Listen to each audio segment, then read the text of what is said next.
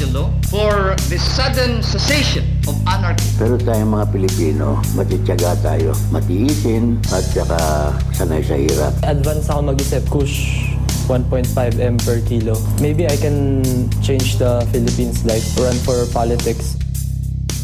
Anyway, ano, Doc, simulan na natin. Ikaw, sige. Ano ba, legit ba si ano, Lee Morrison? Ah, putang ina. The first person he stabbed sa mata, he was 13. Siya na naksak? Talagang exposed siya na naksak. Oh, exposed to violence talaga. And hindi siya, ano, hindi siya, talagang he met and trained. Talaga nag-kyokushin kay karate siya. Muay Thai, nag-judo, nag-judo. He's in, he's in a Wing Chun book. He's in a real Wing Chun book. Kasi JKD siya yung rat system. Um, doon niya na-develop yung urban combat. So sinusubukan niya talaga. Everything he teaches, nasubukan na niya. Mm. Taga Pero ano siya? yun nga eh. Ha? UK siya, no? UK? Oo. Lakas mag-cocaine. Ah, talaga. Mukha naman. Yeah, he love he love he loves it here. He loves it here. Saka ang maganda, ay yung bagitin mo kasi may itanong mo mamaya, yun nga, uh, inadapt na niya sa system niya ang Carlos Hermanos sticks. Nice. Impact weapons. So, humingi siya ng permission sa akin to teach it. So, sige, turo mo. Sige, sige. Nasa, so if you buy his manual, in tier 1 manual, I'm there. Naka-mention, Ah, Carlos talaga? Hermanos. Sweet. Yep. Ayos. Alright, so... Eh, kay- kayo lang naman di bilib sa akin eh. Hindi ah. Hindi ah. Eh, Kayo lang naman. Idol ka nga na train. marami. Kaya nga, kaso wala nang titrain eh. eh, inte, oh, eh, may, may tanong ako doon tungkol doon mamaya. Okay? So, Ah, sige. so Doc, ah, teka, yung ano muna, let's talk about COVID-19 in the Philippines. Uh, Yung vet practice mo, bukas ah, during the time of COVID ngayon sa Philippines? Yes, yes. Tapos I I can mention na uh, well, be frank, tinamaan kami. Nine of my staff members were infected. And we had no support whatsoever from the government. Sasabihin ko yun. Mhm. Wala kaming support. We were asking what to do, ganun, and nobody helped us. I had to do research on my own. Kung gago lang ako, I could have opened the infectious pa kami. But the thing is, I was raised up properly by my parents na hindi yun ang tama. So talagang sinunod namin yung proper protocol. Mhm. So kumbaga walang walang contact tracing, walang nag ah, walang nag-alerto sa inyo na oh eto ganyo ga- gawin niyo ganito ang Alam, quarantine etc. alam mo, alam mo ganito, pa, para safe yun. No? Tanungin mo ako, so how was the government ganon? Malaki, tumulong ba? Ah, pass. di ba? Para, mag, para mas mag-isip yung mga tao. Mm. Di ba? Mm. Ikaw alam ko, ano ka din, eh, galit ka rin sa government. eh. So, yun, sabihin ko. In comparison sa nakikita ko dito at nakikita ko sa Pilipinas, marami talagang kulang. Sobra. Um, hindi naman sa walang pera eh. Sige, sabihin natin walang pera. But the thing is, it was announced, for example, may isolation center. So, nagtanong na ako, pwede ba i-isolate namin sa inyo yung staff namin? Ang sagot sa amin was, ah, ano na, may lugar ba kayo? Diyan na lang. Pare, we were left alone. Wala. Tapos buti na lang, may kilala ako sa high precision. Ako, kilala mo si Jonathan Cador, yung president ng high precision. I had to call him up para ma-PCR test kami lahat. I was hoping nga mapositive, mapositive na nga ako eh. Kasi infected na lahat. Might as well, di ba? Sarado naman kami. Para at least may five months protection yun, di ba? At least. So yung PCR test na yon may bayad. Yes! I paid 85,000 pesos. Wow! 85,000? Grabe. Yes, kasi ma- marami, marami akong staff eh. Ano, pababayaan ko lang sila. Tapos, wala akong support sa government. I had to close the business. And, um, syempre, naawa ako sa staff ko, binayaran ko ng 50% ng salary nila.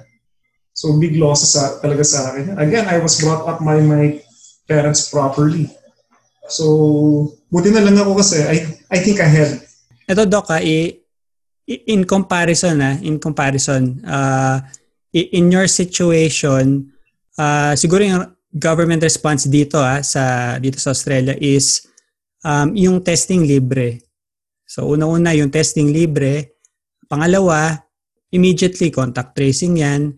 um, and will give education dun sa mga na-infect, etc., etc. Wala. Um, and and apart from that, Doc, uh, yung mga small businesses or other businesses, uh, whether it be, um, you know, yung mga iba pang mga established na businesses, binibigyan talaga ng, ng pera ng go- gobyerno for support. Okay, I would understand kasi the Philippines is a poor country. Okay? So kahit walang support, sige na. Sige na. May savings naman ako for my bill. I, I can remain closed for six months. Kaya ko yun. Buhay pa. Kaya ko sweldohan. Tas, pero syempre, huwag naman natin gawin. But the thing is naman, kahit yung contact tracing o may nag-contact sa amin, ano, we were left alone. Kami yung nagtatanong, ano gagawin? When can we open? When we, wala, wala, wala. Wala. Anong, Tas anong month ako- to, Doc? Anong month to? Aug- August. August. We, we were closed uh, the latter part of August. Mga three weeks kami sarado. May ano ba, may documented cases ba ng uh, animal transmission? Meron 'di ba, doc? From human to like, yung COVID ah. From yes, yes, meron. Meron, yes, meron. Pero Mm. from, uh, again, ang wordings nga nila, from pets to humans, it's unlikely Ah, or okay. very rare. no? Okay. So, Uh, so three weeks. Apart from that, meron time na yung mga uh, vet places uh, parang under restriction din, doc. ah, mga early March or April ata yun. Tama ba? Kasi parang meron... uh, we were considered as essential. eh. So, Ah, we okay. were open. ah, okay. We All were throughout. open, yeah. Uh, okay, we were officially closed but we do accept cases. Kasi, again, takot pa kami noon and we thought na uh, ilang months lang itong pandemic na to so we decided to close officially. But we would accept emergency cases. Ah, so ngayon, Doc, at the moment, close kayo. Pero yun nga, emergency Ay, cases, you no, accept. open, o- no, ah, fully open, na naman. kayo. Ah, okay. Pero, Oh. I'm not sure kung familiar ka sa curbside. curbside? Curbside uh, drop off and pick up. Yung drop Ah, off, okay. yung kakausapin namin, Oo. blah blah blah, I need to have my dog, blah blah blah, etc. Oo. Ganyan. Kumbaga, no contact. No, No contact, ano. Ah, okay. Mm. Nung una, hindi. Eh, yung mga Pilipina, matigas ulo, sinabi ko staff ko, mag-curbside na ba tayo? Dok, hindi na, blah blah blah, mahirap, blah blah blah. Ayan, tinamaan Hmm. kami. Tinamaan Oh, na, shit. bigla maingat na lahat. Mm. Eh, sus, gusto ko sabihin, more than half nga sa inyo. May ano na tayo, may herd immunity na tayo sa office eh. Di ba? Kamusta naman, Doc, yung, ano, ah, yung mga staff mo, hindi naman naging malubay yung infection? Wala. It's, kaya nga di na ako nahihiwala. It's all symptomatic. wala, wala. Kasi, Wala. So, paano nyo nalaman na Ah, okay, may- may, yung una kasi may isang staff, uh, he was ano, um, sinipon, nilagnat, tapos gumaling na, wala na. Isang araw lang. Nag-vitamin, mega doses ng vitamin C. A- animal handler, um, uh, syempre, I cannot mention the name dahil ano yun, may batas doon, di ba? Yung, Ah. So I cannot mention.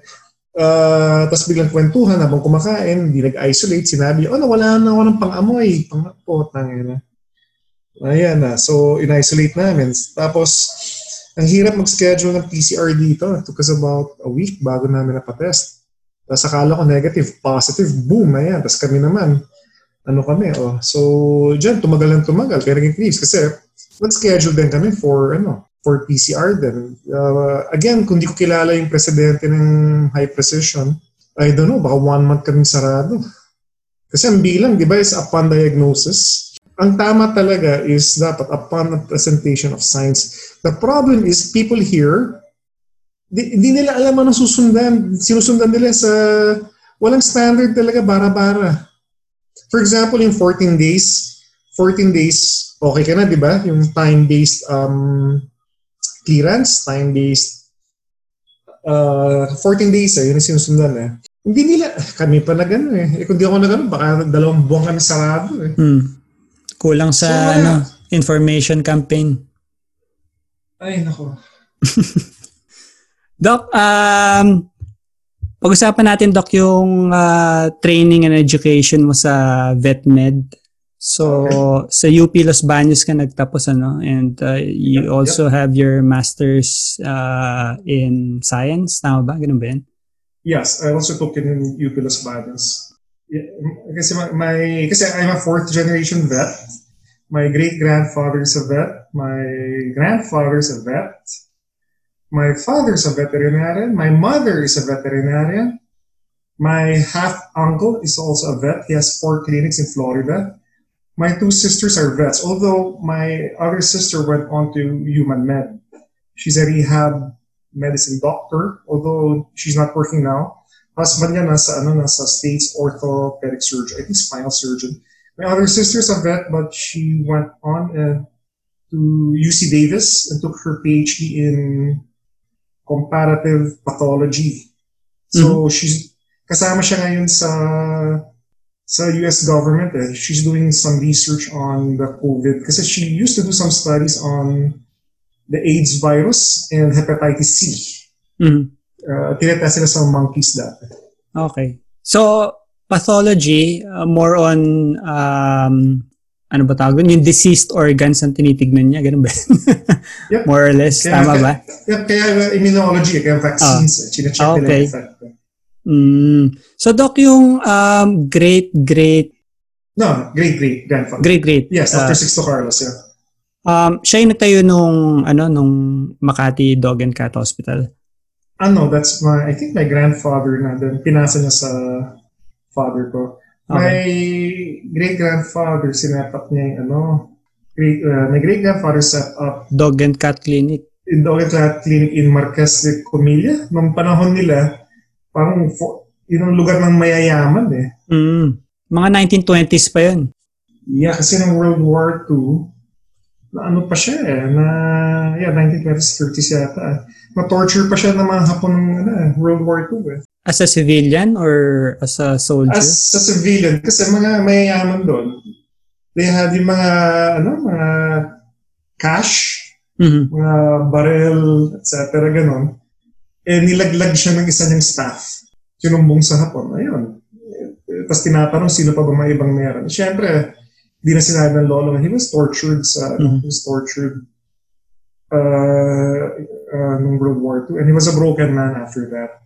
That much I, I know. Talagang traumatic sa kanya. And torture, uh, we will never, we will never understand what torture is. And then, Doc, ikaw na yung pinaka nagraran nung Makati Dog and Cat Hospital. Ikaw na yung main... Um, Yes, yes, yes. Ako, na, ako na, since 2005 ako na. so, Doc, yung... Dati may meron kang pinost na photo nung great great grandfather mo. Ah, parang siya ba yung bo- boxer dati? Oh, boxer siya. Okay. Ganda na katawan, no? Ta- oh, parang Ah. si ano siya, eh, parang si parang siya si, si Kimura eh. Very fit, di ba? Oo. Ganda na katawan. Yeah. Hmm.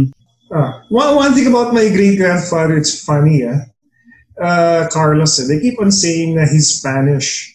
Mhm. I have the, I have doubts. If you look at his face, he's more Chinese than Spanish. Di ba? Parang ginamit lang nila yung Carlos na Hmm. yung Carlos na name eh. Pero, Well, there's there's only one way to find out. Magpa ano ka doc, um, DNA yung ancestry na test. Hindi, pero may, yun nga nangyari, my grandmother is half Spanish. Her Mm. father, sundalo ng Spanish Army. Na hindi na pinauwi sa Spain, pinaiwan na lang dito. Yun, yun Kastila talaga. Kaya, pero Chinese, I'm sure, we're more Chinese than Spanish. Marami naman Pilipinong ganun eh. Ano ba, Doc Dino, di ba? Oh, They, they, kala nila Spanish sila. Pero Ah. they're actually Chinese sa Philippines. Maraming, maraming ganun. ako wala akong ano eh, ah, wala akong trace ng Spanish. I, I, I, I remember um, the late Carlos Celdran. Um, I'm sure you know. Oo. Uh, ito, pala, ito, ito pala trivia. When he died in when he died in Madrid last year, Mhm. that was the day I arrived in Madrid. Ah, okay. Ah, undisclosed yung ano cause of death niya, di ba? Undisclosed or or Uh, suicide ba I, yun? I, I really wouldn't know. I really Mm. wouldn't know. Mm. Uh, uh, anyway, ang ganda ng sinabi yung article dati. I used to watch his shows. Ang ganda ng sinabi niya. May picture, mga babae na Las Filipinas de España. Uh, di, di, uh, di, di, ko na ma-recall, no? Pardon my Spanish, bara-bara yan. Ang ganda ng sinabi niya. Mga Pinay, no? Naka-Spanish clothes, tas picture, mas sabi niya Spanish. Ang ganda ng sinabi ni Carlos Saldran. Eh. The only thing Spanish in that picture are the clothes. Mm. Ang ganda rin sila. Nag- Nag-stick sa utak ko yun. Eh. Oo nga, no? Oo nga, no?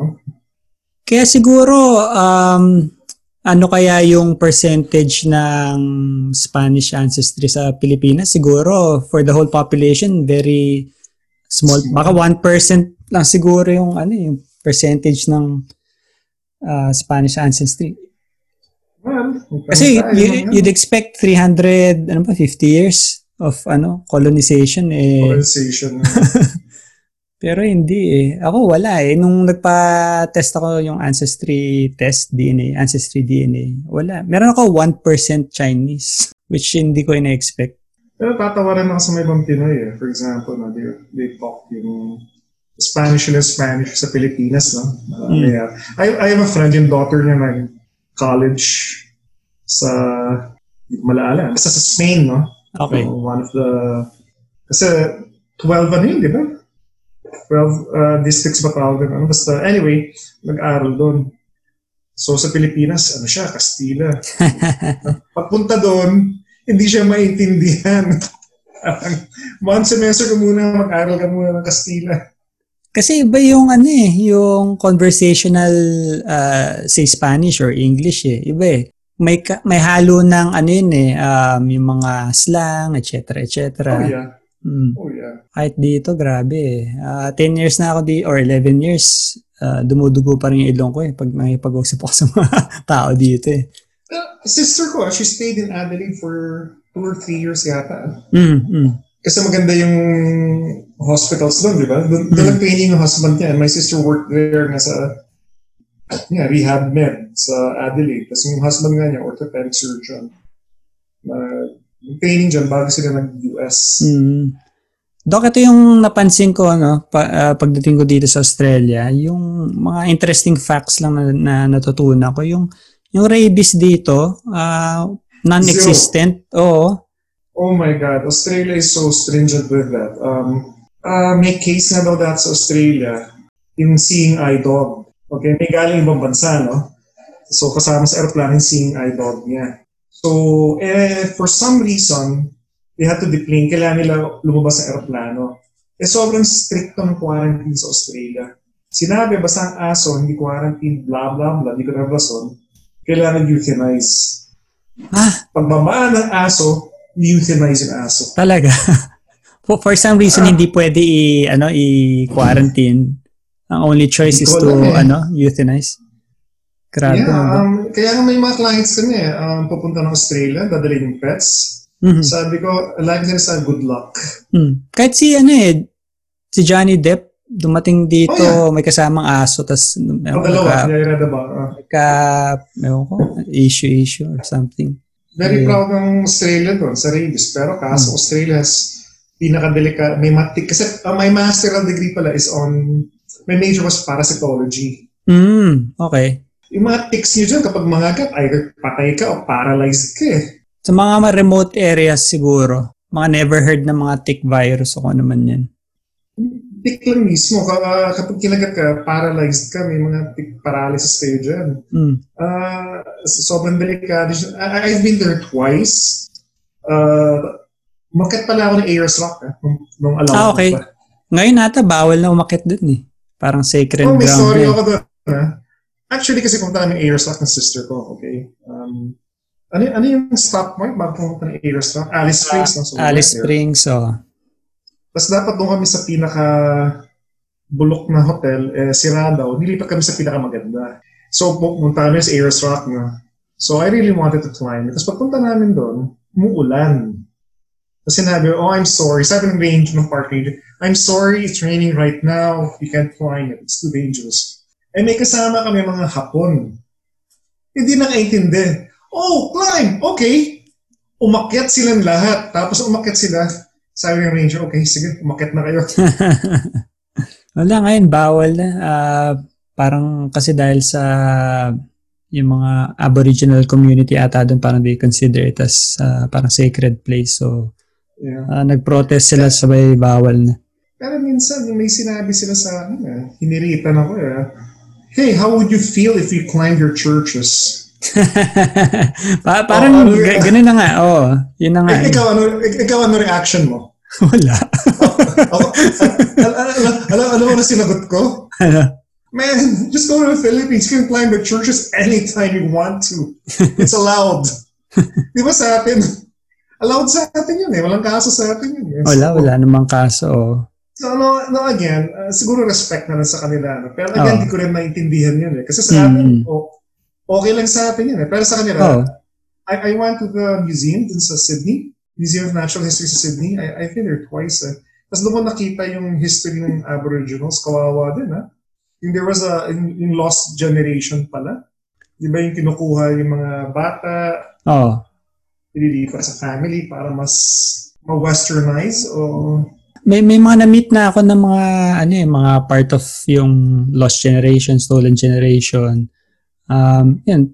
Kasi parang pattern din naman kasi talaga siya sa I mean, I mean, the same old story, Europeans invade this country, uh, whether it be like yung, yung Native Americans sa sa US and then or yung sa Mexico, yung mga Native uh, Philippines.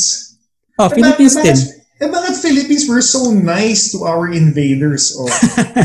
Di ba? We were so nice at tayo. Frustrated na Kastila, frustrated na Amerikano. And we were also Commonwealth for, British Commonwealth for two years, di ba? One year ba? Halos lahat ata ginustong i-invade tayo eh.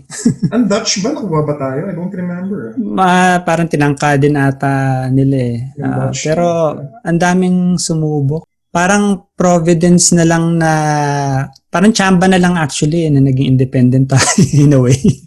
Alam mo yun? Oh, It could have oh yeah, gone not, either way. Could have been like, baka ngayon US territory tayo or Spanish territory or even Japanese.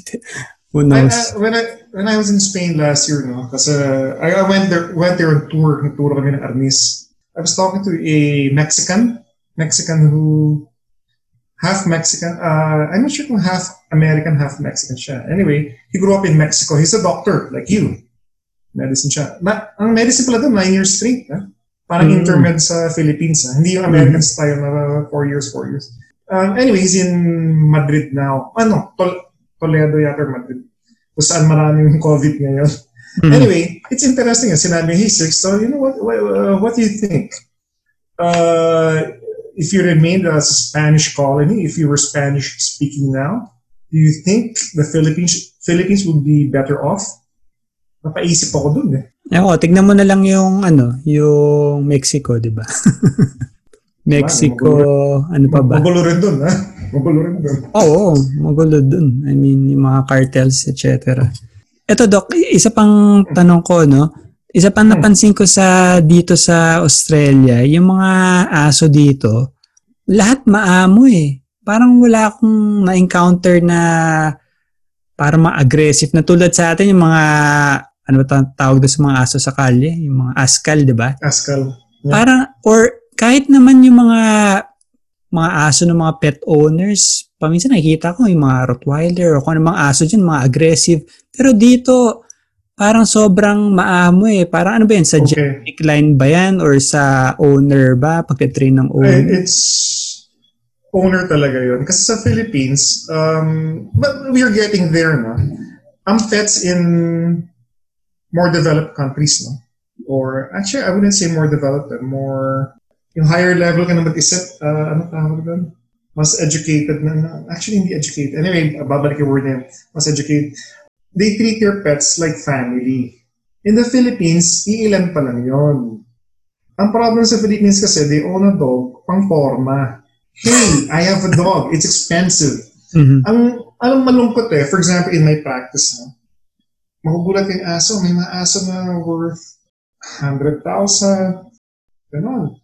Pero ayaw nila gastusan ng bakuna. Mm. Parang status symbol lang. Exactly. Like, oh, the word is enlightened. Mga mas enlightened na sa animals. Sad to say, Filipinos, um, marami na, marami na enlightened. I know quite a few, marami na. Pero kulang pa education. For example, dyan, di ba, once you have a pet dog or cat, di ba, mo, most likely, spayed or neutered na yan, di ba? Oo, parate, oo. Di ba, parate yan. Saka Sa microchip. O microchip. Yeah. Yung Hmm. microchip, sige pa. Pero yung spade and neutered mas importante yan. Uh, sa Philippines, ay papaanakin ko pa eh.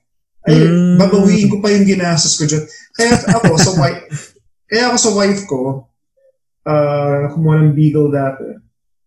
Okay. Ako di ako particular sa breeds. Ah. Kasi ngayon, Bichon yung baby wife ko ngayon. Sabi ko, if we get a dog, automatically fixed yan. Neutered, spayed or neutered. Dapat kapon ka agad yan. Mm. Dito tawag sa nila ano D6. Ayan, desexed. Yan, yan. Or, yun, desexed. No? Eh, dito, aanakin pa, negosyo pa. Yun ang malungkot eh. Dapat, kapag may pet ka, automatic yan. Automatic yan. For me, ah. Kaya ako, minsan, no, may nagpapaambon sa akin ng mga aso. Uh, hindi ko na mabanggitin, ha, mga, mga government officials sa ganun. Tapos, magmamay iniwan sa akin yung aso. Okay, sabi ko, one requirement is, yun nga, dinala yung paper sa akin. First thing ko ginawa is pinunit ko. Kasi sabi ko, uh, for me, all dogs are the same. Um, asong kalye or purebred, pareho sa akin yan. That's one. So, two, kung di pa siya fixed, uh, desexed, I will have your pet desexed. Ayoko na i-breed. So, yun ang, mas nag-aampon ako automatic. I don't care kung yung aso, yung puppies, supposedly aabot ng 30,000 each. Basta dapat desexed. It's my principle eh. Kasi, ang dami ng aso sa Pilipinas, ang daming pusa eh. Ba't pa i-breed? Sa akin, i-sex na. Actually, um, nire-recommend namin sa clients namin yun. Mas malaki kikitain ko kung nanganganak ka. Hmm. Siyempre, kung manganganak yan, cesarean, bakuna lahat. But in our practice, we recommend lahat ng pets dapat sexed. Hmm. So ano to doc, yung sinasabi mo, ano to, ah, kennel or shelter? Yung binibigay, oh, yung binibigay sa inyong aso? Ah, ay, hindi, talagang ano. Ah, kasi I think sa Australia yata nag-migrate, hindi lang madala yung aso eh. Ah, ah, nag, So- ano, so binigay sa inyo? Binigay sa, um, Ah, okay. pina-adopt. Yeah. Pina-adopt. Kaya yun ang ginawa. Yun yung ginawa ko. Dinisex ko kaagad. And then, ipapa-adapt nyo rin eventually yun? Or Hindi, ako na nagkampon. Nasa akin ikaw, ikaw na rin 12 yung years. nag, ano, alaga? Hmm, Ah, ako na rin. okay. Eh, Doc, yung si, ano, yung napapanood ko sa, ano, si, si Cesar Milan, yung dog whisperer. Ano ba yun? Legit ba yun? Yung training methods niya sa mga aso, yung mga obedience. Well, I'll be frank ah. Tamad ako manood ng mga ganyan eh. I don't, hindi nga ako nanonood ng Animal Planet eh. I, I don't know. First, tinatamad ako. Para Hmm. oh, after naman, work kasi, ah, ka- ayaw, oh, kasi, ayaw ko na makita. para, para ako, Doc, kumbaga, hindi ako nanonood ng mga hospital dramas. Kasi yun yung ginagawa ko eh. Ba't pa ako manonood yan pag uwi ka ng bahay? Hindi, hindi isa pa nakaka-irritate doon kapag yung clients mo or in your uh, my clients or in your case patients, doc. Hindi, sa, sa, sa Philippines naman, nakita ko sa animal pla- uh, sa ano, animal planet, ganito yung gamit, blah blah blah blah. Ba't Ah. kayo wala? O sige, sigil natin, gagawin kong ganyan na rin. Ah, nakaka-frustrate. Eh. Nakaka-frustrate. Ito, Doc, yung um, ah, nanalo sa ah, recently yung sa Nobel Prize, yung dalawang babae na scientist na ba pa, si ano si Emmanuel uh, Charpentier ata yun.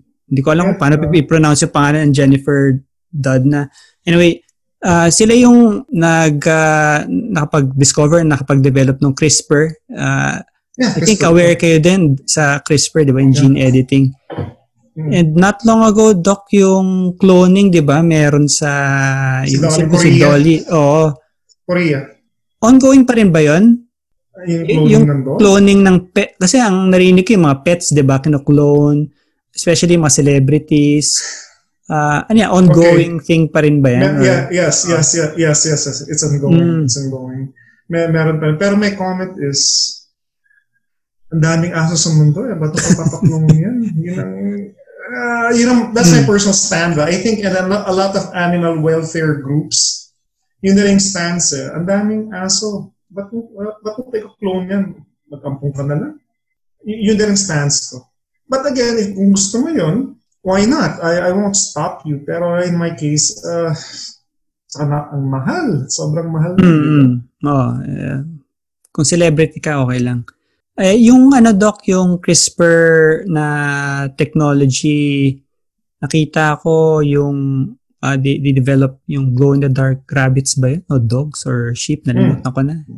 Oh, anyway, um, interesting, oh, interesting technology. And then, meron din yung application nun, yung Gene Drive. Ah, hindi ko lang kung narinig mo yun, yung Gene Drive where may ni-insert sila na, I don't know, they, they, they edit something uh, within the genes of a certain uh, species. For example, sa mosquitoes, kung ari yung, yung mga uh, disease-carrying mosquitoes, Mm. may capability sila na I think i-insert yung gene na to para maging sterile yung mga males and then kumalat sa sa buong ano buong population ng mga mosquitoes to make them basically extinct. So um Yeah, wala lang. ginagamit na ngayon. Eh. Oh, interesting, Yeah, interesting. interesting. Oh. Pero syempre, lagi may, lagi may side effects yan. Saka, sira ulo sa CRISPR, mga biohackers. Eh. Oo nga eh. Diba? For, for example, ngayon sa COVID, may gumawa ng homemade homemade vaccine. Oo, oh, doc. Pero interesting eh, sila yung mga ano, sila yung mga parang mga colonists dati sa mga sa Mga- US, yung mga sa mga punta sa pioneer. West. pioneer. Pioneer. Pinagtatawanan natin sila ngayon, but in the future, Oh. mga findings sila. So, I, I don't know, I, I would like to keep an open mind. Pero CRISPR in future talaga. Oh, doc, kasi imagine you can make like designer babies parang tulad sa ah, movie na Gata ka, di ba? Eh, Which is a reality na ngayon, yung through Ginawa CRISPR. na, may tatlong, may, may case na, if you follow yung, si Peter Diamandis is a futurist, I, I follow the guy eh. May, meron na, yung isang baby, tatlo yung genes from three parents nang galing. So, Hmm. nangyayari na. Hmm. And this guy sa China naman, ah, scientist, inedit niya yung baby or designed the baby na pag pag-born ng baby, resistant siya sa HIV virus. Kakaiba nga eh. Kaayaw mo, oh, gusto ko eh. Oh, So, eh, I- I- hu- human uh, to see the human potential. Eh, kaya mahilig kayo, mahilig kayo dyan, Doc, sa mga human performance, di ba? Human, per- whether it be physical or cognitive. Natatandaan ko, Doc, ah, I think uh, inuman ata dati yun eh. Natatanda ko yung mga tanong ko sa inyo dati, very naive eh. Parang na pag-usapan natin about steroids and I was under the impression na yung Olympic athletes, lahat malinis yan kasi they undergo testing. You're, you're right. and then and then and then you, right. and then sinabi mo nga sa akin doc na sa tingin mo ba ma- malilinis lahat yan at ano uh, which uh, in fact uh, may, merong documentary 'di ba sa Netflix recently yung Icarus ba yun? Napanood niyo yun, Doc? Uh, Icarus, which, oh, grabe. Kung napanood niyo yun, you will see how um, in in great lengths yung mga Russians just to be able to um, have an advantage. As in talagang uh, pinapasok nila yung yung mga laboratory, testing laboratories para i-switch yung mga vials ng uh, urine. Yung mga tipong ganun. Wild. di, di ba kahit sa baseball nga, ano yung nangyari? Yung before steroids, after steroids, kita mo Ah, dami ng home run, dami ng home run, Barry tapos Bonds. pagbata ng, tapos um, nangyari, yeah, pa yun, no? Kaya laki, laki ng forearms, ah. Oh. You think si Arnold yung nag-steroids? You think Hindi, si... ah, ano na yun, talagang well-known fact na yun. Si, si, si Hindi, Arnold. saka, if, if you check if you check yung mga records ng Olympics, lalo na sa track and field sports, di ba? Mm, mm. There was a time yung mga Eastern Europeans biglang sila na nanalo and their records hindi na ang hirap na i-break ngayon kasi nagiging stricto ng konti sa sa testing. Tapos in China, Ah, sino sa China? Chi- no, China, for example, swimming team nila, bakit Oo, nanalo? Ano sabi? Kasi turtle soup daw. Ang nangyari kasi noon, di ba, na- yung Soviet Union nawala. Di ba, remember, na-dissolve ang Soviet Union. Saan pumunta yung coaches nila? Oh. So, ta- ano, ano yung secret, yung methods nila? Like in, sa CrossFit, tingin mo, walang performance-enhancing drug sa CrossFit? Oh, kasama lahat yan. Kasama, basta, basta may pera. Oh, basta may pera. And Basta technology and science, di ba? Ah, and know-how. Si ano, si Lance Armstrong. Yun yung perfect example. Ang pero yung ginawa nila, no, tinago yung blood nila, tapos in the future, kung pa, pa-sensitive na pa-sensitive ito. Pero ang problem kay Lance Armstrong, so tinanggal siya yung second place and yung first place. Sa problema, yung second place, positive din. Tapos yung third place, so ilang Mm, beses umurong yun. So lahat sila, actually, mag, una ko nabasa yan, kay ano eh, uh, a book by Mel Sif, uh, Super Training. Mhm. I think it was a South Africa. Sobrang ganda ng book na yun. Mm, I'm not sure training. kung published pa rin. Super Training by Milsip. Sobrang ganda. Nagturo sa akin was Carlo Canta. Yung seventh Ah, si Carlo. natin. Oh, He- He's actually very smart. Eh? He's Mhm. a rain man. Rain man sa strength and conditioning. eh. He's a ano, Rain Man? uh, rain man sa no, savant. He's a savant. Savant. Uh, Ah. uh, he, he was a savant. Siya nagturo sa akin. Tapos sabi nga ni Milsip, uh, co- common nga yung performance enhancing drugs. Tapos dapat daw, mawalan na lang daw ng competition with drugs and without drugs. Yun ang recommendation niya. Ako para sa akin, ano eh, mas mabuti na lang na anything goes na lang eh para makita talaga yung ultimate potential ng ano eh ng ng tao eh. Parang pride pride fighting championship, 'di ba? Oh, parang sige lang basta you you make a good performance, uh, take whatever you need to take. may, may, may binabasa ako dati from this online bodybuilding magazine. No? Ang ganda ng sinabi. eh. Sa Dubai or sa UAE yata, uh, I have never seen so many muscle-bound Filipinos. Mhm. Ano yung drug of choice ng or steroid of choice ng mga Pinoy dyan? Kasi dati natatanda ko pag nakaka, may nakakausap ako mga bodybuilders, uh, yung sinasabi nila, ah, nakuha ko to sa ano sa sa vet, sa veterinarian, ano pang steroid to pang kabayo, mga ganun ba? Ta, may katotohanan ba yan? You know what? Hindi ko alam. I, hindi ko talaga alam. I, I, kasi, okay, in, um, in the Philippines, it's, act- hindi ko alam kung illegal eh. Parang, there's no law against that, di ba, in the Philippines. But, ang problem ko doon is yung ethics. It's unethical. Kaya tatay ko lecturer ng ethics eh. So, ang, ang daming, ang daming, ang daming yan ba sa gym? Oh, Punta ako ng gym, no? Kasama ko si Carlo, this gym in Las Piñas.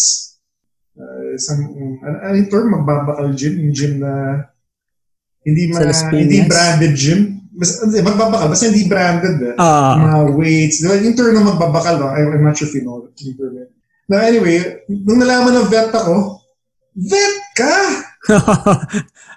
Kasi ang alam ko, I think hindi ko sigurado do ka pero baka mali, mali siguro ako. Pero ang rinig ko, hydrocort ata ginagamit nila eh. More of uh, to reduce inflammation post-workout.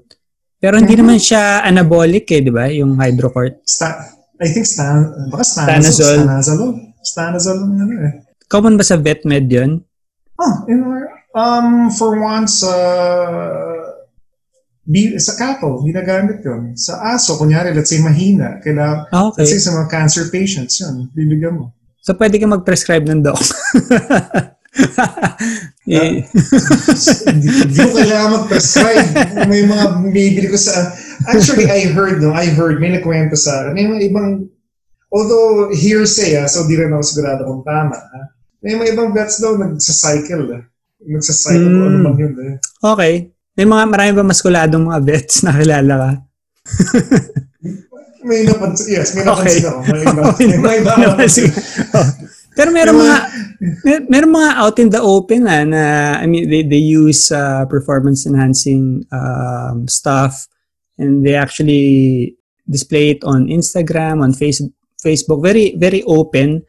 Um, sa Pinas to ah, ah, may nakikita ako. So siguro China mainly yung mga um, supplements kung saan nila nakukuha yung mga testosterone, HGH. Kasi I think unlike Australia, sa Australia very strict, di ba? Even some vitamins, I heard. Some, so, oh, sorry, su- supple- supplements. Di ba? I, I think Oh, si illegal. Sta- si Stallone dati, di ba, nagka-problema? Kasi pumunta ng Australia, may tapos Testosterone Hindi ko ata ma-recall. yung dala niya eh. Oh, testosterone or or HGH. So, v- sa Pilipinas naman, anything goes dito eh. Hmm. May kilala ko, or allegedly, nagbibigay siya ng mga ganyan sa mga patients niya. Tapos hindi siya doktor eh. So sabi ko, "Ah, talaga? Ikaw, dok, gusto mo, di ba? 50 ka na? Ah, no, no, I'm okay. Ano muna ako? I think anywhere naman eh, ah, ma- ma- pwede mo makuha through black market eh. Like for example, dito sa Australia, mag-type mo lang online, may makikita ka eh, um, can be delivered to your doorstep steroids. Pero illegal siya, although merong black market. Ang, ang stance ko naman dyan, no? for example, dun sa, I'm not sure if you knew the magazine, Muscle Media 2000. there was this, isa sa mga authors sila, contributor sila, Dan Duquesne. Siya yung steroid guru dun eh. Interesting din eh. Um, if used properly, magagamit siya for life extension eh. Or at least quality of life eh. If used properly. Pero syempre may mga side effects din yan, no? Like higher chance for prostate cancer, di ba? Oh, th- th- Pero- there's there's no such thing as a free lunch kumbaga. Parating may kapalit yan.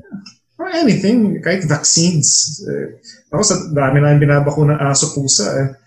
Every few, ano, meron dyan magkaka-reaction talaga eh. Mm, as in severe reaction. Uh, yeah, uh, minsan, magkaka-reaction talaga. Kaya minsan, kapalalang smaller breeds, pinapaiwan namin para mabantayan namin eh. Kasi Mm. nagkaka-reaction talaga. Pero in terms of ano naman ako para sa akin doc pag um, let- let's say for example testosterone. Hindi naman ako against sa use nun. Let's say for example physiolo- may physiologic deficiency ka, 'di ba?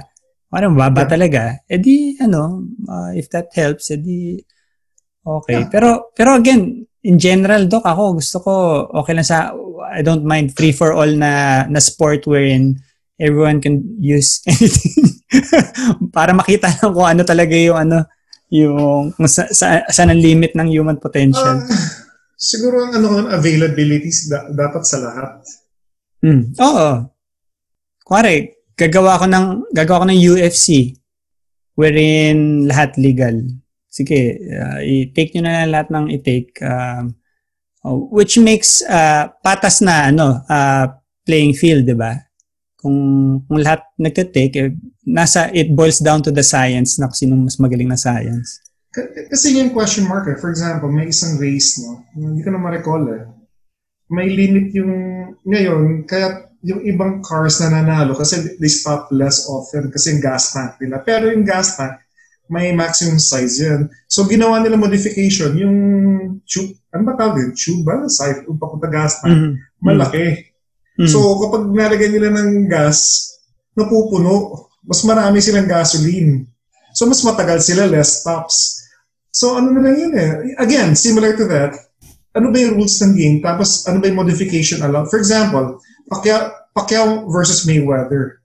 Ang dami nagsabi, ang sama daw laro ni Mayweather. Ganun. My comment is, na-hack niya yung system eh. Oo.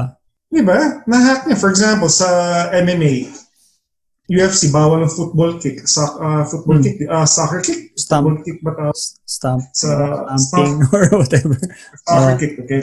Sa pride, allowed, di ba? Ah. So, nagiging ginagawa ng iba, di ba? Or ano yung rule, di ba? Sa one knee on the ground. Hindi ka pwede sipain sa ulo, di ba? So, ginagawa ng iba, one knee on the ground, palapit. Luging striker doon, di ba? So, it's, uh, ano eh, kung ano yung rules eh, paano mo ma-hack yung rules eh. It's part of it. Or, let's say, in powerlifting, di ba, in some powerlifting associations, basta mag-touch sa chest yung bar, ang madalas manalo doon are ex-gymnasts. You know why? Sobrang flexible ng backs nila. Ibe-bend nilang todo. So, ang taas. So, yung bar, konti lang. So, hindi sila, act, kung raw strength, they're actually not that that strong. Pero, nahack nila yung system. Panalo sila sa bench press. So, again, going back sa drugs, di ba? Again, ano, ano ba? Ano ba yung pwede? So, I don't know. We'll see. Pero, pero di ba may danger yan? Yung sa Oh, y- yun nga, Doc, sa eh. diba? Oh, y- yun nga Doc, siguro kung let's say gumawa ka ng liga na everything is legal, um, yung rule set will be based on putting limits in terms of let's say yung dosage ng ng drug, performance enhancing drug, Good, uh, good limiting li- oh, limiting limit, limiting it para to, to reduce the chances of, you know, uh, dying or whatever. Admittedly naman, ang sport naman. Again, ang ganda, ang ganda ng book ni Mel Sif. Eh. Ano Kinumpare niya spelling health ng ano spelling ng name? Me- Mel Sif, S-I-F. SIF. Sige, sige, M-E-L, check out S-I-F. yun. Oh. Sobrang ganda ng book. Ang ganda rin sinabi niya. Um, fitness and health. Tapos yun nga, inisip ko, sport ka to be healthy. Sabi niya, no, it's not true. Lahat ng competitive sports, hindi healthy. Ikaw, jiu-jitsu, ilan ang punit sa'yo? Ah, Marami nagka, ano na ako, shoulder operation. Uh, oh, sige. oh. Isa na yun. ano uh, by by by its very nature competitive sports they are not healthy hindi ka maging healthy magiging fit ka para gawin yung activity. Iba yun eh. Yung, yung competitive sport, you mean? Or any other Actually, eh, sport that... Um, siguro, ah, siguro limit natin sa co- competitive sport, yeah. Hindi Kasi pag sinabi mong competitive, kasi talagang ah, you'll drive yourself to the limit talaga eh, to the max eh. Ah, Unlike if say, siguro parang you just wanted to be fit, mild workout lang, ganyan-ganyan. I think ah, less chances na ma-injure ka. Pero kung yung talagang you're driving yourself na makamit yung whatever goals you have, ah, along the way talaga, ano eh, there are chances of you getting injured. Yep. Kaya, kaya dapat talaga, di ba, sa kids, kalokohan yung specialization ng sport. Eh. Dapat pa iba-iba. Dapat elementary, have three sports, high school, two sports. Pag college, doon ka specialize. Kaya kita mo, even sa UFC, di ba, wala naman dyan na MMA kaagad eh. Iba't ibang sports ang ginawa nila eh. Yung yung Arnis ba doc, ah, hindi ba national sport na ng Pilipinas yan? Tama ba? Po- Possibly. I don't know. Possibly. Yeah, I think so. Para kasama sa PE curriculum ata yun eh, di ba? yeah, yeah, yeah. I, I think so. Oo. So ano nang state ng ano ng FMA ngayon doc? Filipino Martial Arts. Sobrang daming grandmasters, sobrang daming masters, kulang ng practitioners. okay. lahat, lahat, lahat master eh. Oh. Ay, ewan ko. Ang daming Pero maraming experts. maraming formal schools din ba sa Pinas na nag-offer ng marami rin. Marami, marami. Pero sobrang ano na, hindi na ako makip track eh sa mga pangalan, sa mga Ah. types, etc. Eh, eh, kasi lahat master eh. For example kami, ako Carlos Armas, sa South Actual Assistant, it's more of a club. Kasi, um, okay, I'm certified in four systems, Lameco, Pikiti Tirsha, De Campo, and Calis Illustrissimo. Now I decided to stick with Calis Illustrissimo. Lahat kasi, magugulat ka, one year, master. May iba, three days lang tinuruan, instructor na. So, it really irritates me eh. Minsan, nakaka-meet ako, tapos sasabihin ako, Sixto, ba't masyado may nitulo mo? Ba't sparring ka?" It's a martial art. Di ba dapat you're supposed to fight? Hmm. Tapos ang dami pa kasi si Grandmaster ko, ganito, ganito, ganyan, ganyan, ganyan. Ako, sinasagot, matagal nang patay si Grandmaster, pwede ba? Dapat tayo naman ang kumilos. Yun, doon ako nainggit sa, ano eh, sa sports, uh, sa martial arts like BJJ. Like BJJ, uh, MMA, Muay Thai. They give respect sa founders, sa originals, no, sa Gracies. Pero they go beyond them. Hindi yung, oh, si Gracie, you'll, you'll do this, Gracie will do that. Hindi eh. Ang sa Jiu-Jitsu, ako gagawa nito, ako gagawa niyan. Tapos kung may question, kung may debate, there's the mat. Or sa Muay Thai boxing, there's the ring. Subukan natin. In FMA, oh, this technique, blah, blah, blah, ganito. Oh, master said, let's get a council and let's discuss it. So sa tingin mo, Doc, yung evolution ng Filipino martial arts, yung binanggit yung issue, that slows it down, yung evolution niya or improvement ng mga techniques? They don't test it eh. Kasi ako naman, a lot of things, we can test, di naman natin kailangan magbarugan eh. There's such a thing as technical sparring. O, mag-armor tayo. Although kami, we do full contact, parang MMA kami, no? We do everything. Pwede yan.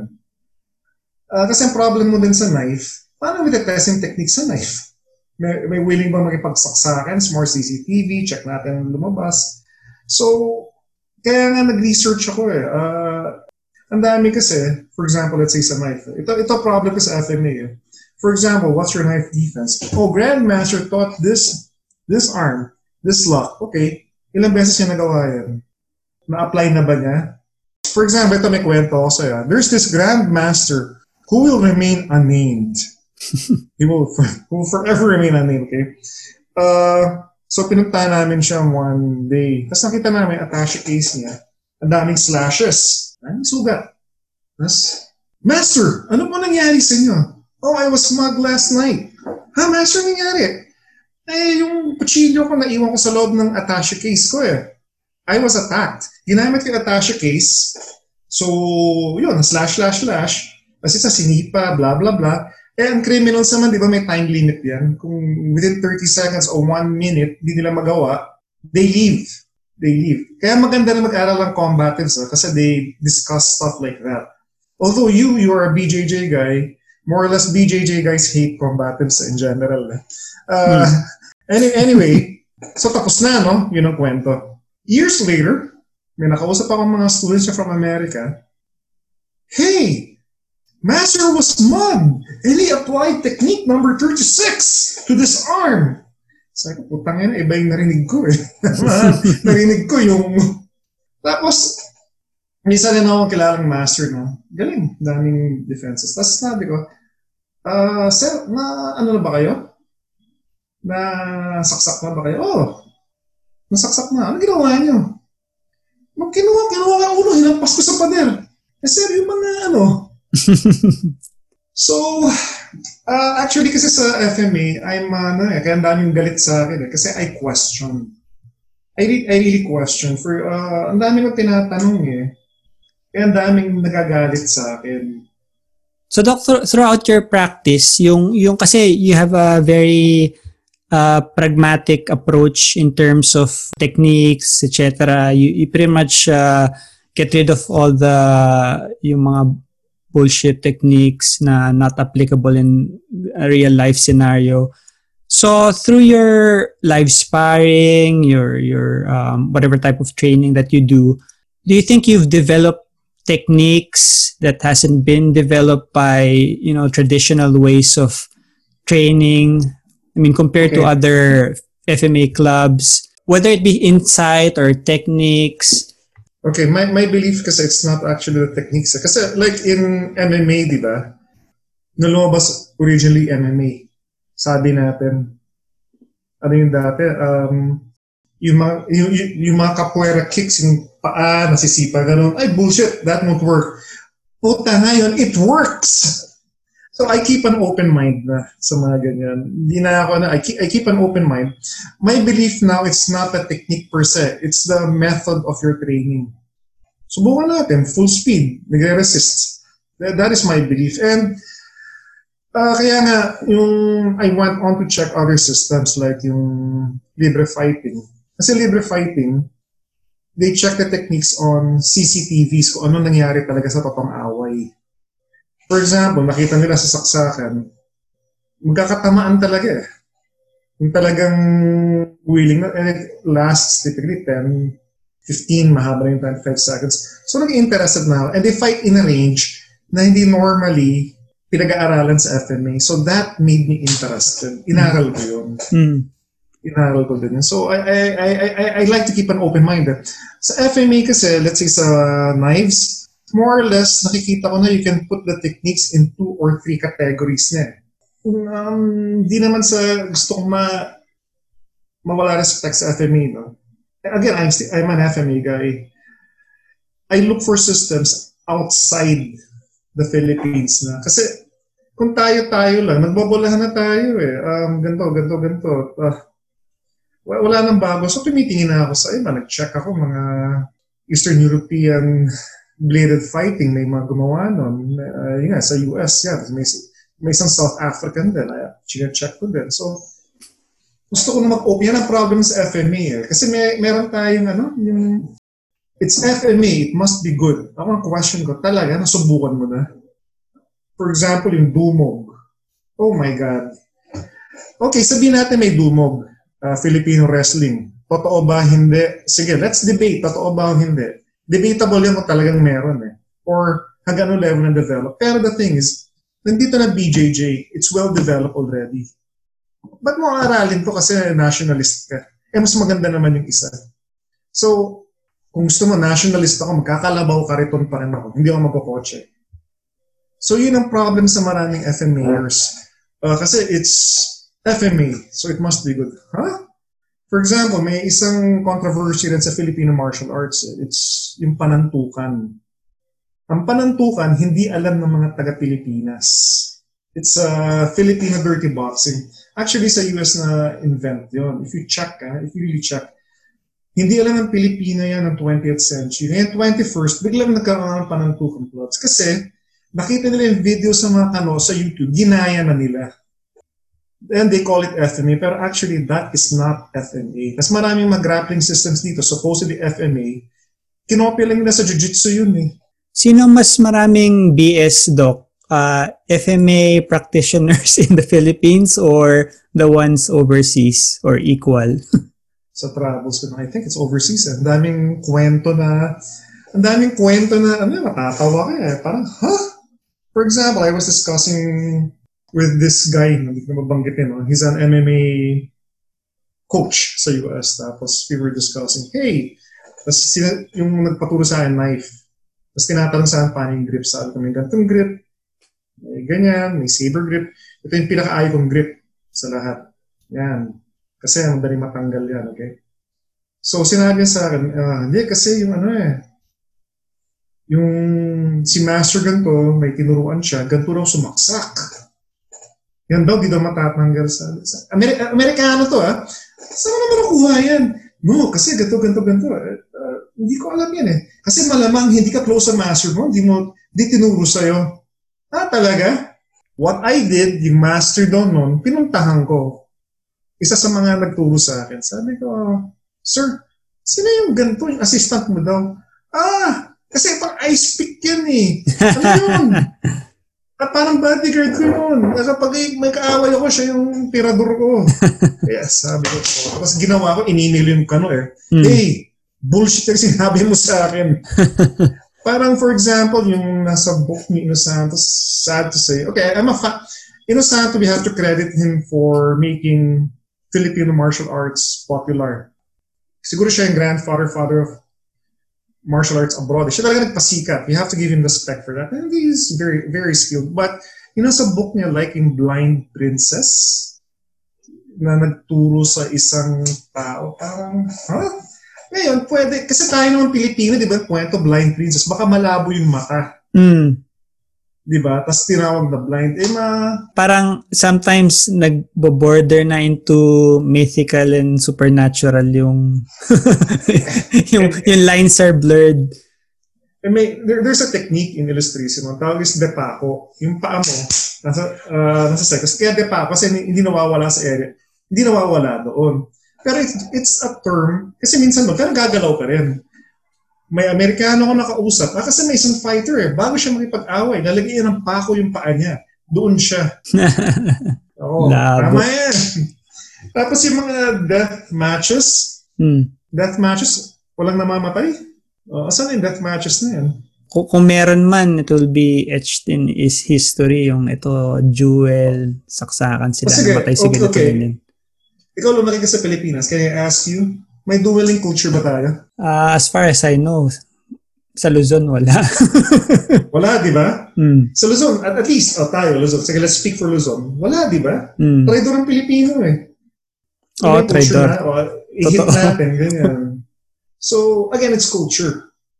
Uh, kasi nakikita ko, for example, sa Amerikano, sa Europe, di ba, they had, they had to outlaw dueling. They had to out outlaw it. Uh, eh tayo, wala naman tayong, may ganun ba tayo? May seconds, may ano? Wala tayo. Wala, wala. Wala, di ba? Wala nga parang rule set tayo na, let's say, oh, mano-mano, duel. Uh, Uh, in terms or of knife fighting or, oh, wala. wala. Choose your weapons, tas uh, blah, blah, blah, five steps, blah, blah, blah. Tayo, or first cut. Oh, stop na. May maganon palang duels eh, sa Europe eh. So I guess Doc, yung wh- what you're getting at, y- yung nakuha ko sa inyo is uh, basically in FMA, um, just like in any other sport, if if you don't train it in a realistic fashion, Yeah. live sparring and so on, Good luck. in comparison to you, someone knowing the theory but not not actually training, eh, wala rin, di ba? So, I guess yung training aspect is very important. And, and open-mindedness na Yes. you're open to other techniques, amalgamating um, techniques from from other, you know, disciplines or whatever. Um, kasi for example, what I do, uh, I ask people, yung mga nasaksak na, ano ginawa mo? Nung sinugot, for example, uh, yung boxer sa Ilorde, dami na, eh, alam mo mga boxing doon, loko-loko, di ba? Napapaaway. So, ano ginawa mo? Asa, nung sinaksa ako, ah binagsak ko, tapos hinok ko sa mukha, knockout. Okay ah. Okay. Tinatanong ko yun eh. Oo. Eh, nag-work eh. Nag-work. May isa, um, for example, may isang knife maker, Fred Perrin. Ex-French commando. Mm. Um, tas sikat siya sa knife, ano eh, sa knife, sa knife world eh. Sobrang sikat niya. Uh, na, na bisita ko siya last year sa bahay niya. Tapos tinanong ko, have you ever been attacked? Oh yes, three times. Ano, ano ginawa mo? Pinakita niya sa akin, ano yung apply niya. Interesting. So, mahilig ako sa ganun eh. Ano ba talaga nagawa mo? Ano ba? May isang wrestler, nag-arm, nag-arm drag siya. It worked. O, edi check Talaga? natin. Oo, in-arm drag niya eh. Inunahan niya eh. Hmm.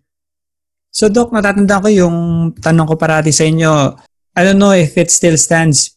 Pag, let's say, na-encounter nyo isang, isang assailant, may kutsilyo, kayo unarmed, uh, what would you do? Would you dis if you know any disarming techniques, would you do a disarm or just run away? And I think you, you told me just pretty much just to run away. Yeah, run away. Pero again, may mga debates dyan eh. Can you Mm. run away? If you Mm. can, you if you run can. away. Yeah. Oh. Okay, if you can't, you got the weapon. If you can't, you got the weapon. Ang belief ko kasi personally, dapat bigyan mo na kaagad. Eh. Although, may may mga iba't ibang belief yan eh. May ibang belief, you catch, catch the hand, tapos grab mo habang, parang ano, Russian tie? Hmm. Okay, oh, Russian tie. Russian tie. Oh, over, oh. under. Oh, Di ba? Okay. Russian tie. Russian tie. Oh. Over, under, di ba? Hmm. Uh, that's a good technique for Okay. for knife fighting eh. Which is not done in FMA. Hmm. But actually, effective siya sa effective siya. Kaya dapat open-minded ka. Oh. Yung I have a friend, he's Croatian, Marco Ning. Tinetest niya yan eh. He's a jiu-jitsu guy, ex-kickboxer din. Tapos nag-FMA. Tapos yun, yun ang tinetest niya. Russian Thai, Kimura. And I'd like to keep an open mind. Yung disarm kasi sa totoo lang, in a real fight, rare, uh, from the people I've interviewed, halos hindi nangyayari. Alam ko lang, isa, sinaksak siya, na-reverse niya, nasak, so nasaksak yung attacker niya. Yung yun ang talaga nangyari. Uh, I don't know eh. Um, I don't know. Pang grandmaster yun eh. Na- natesting nyo na, Doc, may, let's say may dummy knife ka and then, uh, kunyari wrestler, kunyari si Franco. Um, tapos si Franco, he, he'll try to do whatever wrestling or jiu-jitsu technique. Kayo may dummy knife and then, na, na, nasubukan nyo na ba yun? Kung kakayanin nung unarmed guy uh, to survive or or to even take you down or disarm. Ay nako, mahirap. Na, na-try nyo na, na, na, na-testing nyo na. Sinusubukan namin niya. Yung talagang hindi ano. Sinusubukan namin iba't ibang position eh. Kahawak dyan. So, so mahirap, Doc. Mahirap Talaga? talaga i- mahirap eh. masasaksak ka rin talaga. Tapos let's say knives, kasi tinest, um, we have this term, again, ga- sa libre fighting na nakuha, uh, organic medium training. Kumuha kami ng pig carcass, Mhm. yung nakatayin na, Ah, tapos hindi sayang ha, kinakain namin after. ah. okay. Tinest namin kutsilyo, panabas, scissors, razor cutter, balisong. Oh my God. You know, after that, ginawa namin yun. Hmm. Tahimik kami lahat. Parang yung philosophical, ang daling pumatay ng tao. Babaon talaga eh. Ang, ang dali eh. Um, ang, ang hirap. Uh, again, while it's possible knife defense, actually it's more tactical eh, sa totoo lang eh. Pero totoo lang, ang hirap. And a lot of what's being showed out there, 99% will not work. Mm. From uh, kapag committed yung attacker mo, it will not work. Mahirap hulihin, ano, Doc? Yung, yung kamay, ano? Yung speed. Yung talagang mananaksak sa'yo. Mm. Pero on the other side, ah, ah, minsan masyadong believe sila sa effect ng knife. Like, kala nila, mahiwa ka lang. Oh, that will stop you, you know? Uh, I have a story now. Um, this happened, again, by hearsay. no? This is from the, I heard from the military. May terrorists inattack tong, ano, mga soldiers, mga soldiers. No? So, na-overpower nila. May kuchilo sila na-overpower. May baril, no? Tapos na-disarm. Tapos, bakbakan. One of them was, they kept on stabbing yung terrorist. Daming stabs na daw eh, more than a dozen. Hindi, wala. Hindi humihinto. Alam mo, alam mo, alam mo paano nila napahinto? kumuha ng malaking bato, tinapon sa ulo. Nung nag-crack, yun na, tapos na. so, yun, dapat alam mo din yung limit ng yung limit ng weapons mo eh. Kasi sometimes when they teach you sa knife, bang! Oh, tapos na. Wala na. Or may stick. Tumama. Ay, wala na yan. Uh, again, you, ikaw, ikaw, you're a BJJ guy. Tapos, magugulat ka sa katawan ng tao. Ang tibay ng tao eh, di ba? Sometimes fragile, pero Oh, kailangan mo tamaan rin sa mga vital Tamang structures eh. Ayan. Ah, Doc, so um, in terms of uh, yung maintaining your physical health, anong is it more on FMA training ang ginagawa niyo or you do something else, kettlebells? Yeah, I lift weights, kettlebells, body weight. Uh, okay, sa FMA, sad to say, unlike in Jiu-Jitsu or Muay Thai in boxing, a lot of FMA guys are out of shape. Mm. Pero may cardio, may cardio component din ng ano ah, 'di ba? Ang FMA. Okay, ito ang problems. Ito ang problems sa maraming FMA guys. Kasi iniisip nila, oh, my technique is good enough. Eh, ako kasi, I believe, again, kasi yun nga, na-jiu-jitsu din ako, kasama ko kayo, Mm, di ba? Boxing good mo. So I have that background. A lot of FMA guys don't do enough reps and they don't do it hard enough or often enough. Kasi sad to say, tingnan mo picture ng typical FMA guy, ang laki ng chan, out of shape. Uh, um, you can quote me on that. Ang dami sa nila, they're out of shape. Pumunta ka sa BJJ gym. Kahit may chan, batak, di ba? Mm. Saka endurance. Endurance eh, cardiovascular fitness nila. eh. Eh, sa FMA, um, sad to say, ang dami, ang dami. Most are, uh, a lot of them are out of shape. Siguro, Doc, na, naisip ko na training siguro, ewan ko ah, kung mag-agree kayo, yung training na maganda siguro sa FMA is yung mga tipong plyometrics siguro. Okay, plyometrics, uh, do you think sa level natin we should be doing plyometrics? Sa skill level natin? Kasi ang plyometrics naman, read yung kay Verkoshansky, no, um, first of all, ano ba minimum requirement for plyometrics? Yung original plyometrics, ano ba ang original requirement? You should be squatting 200% of your body weight.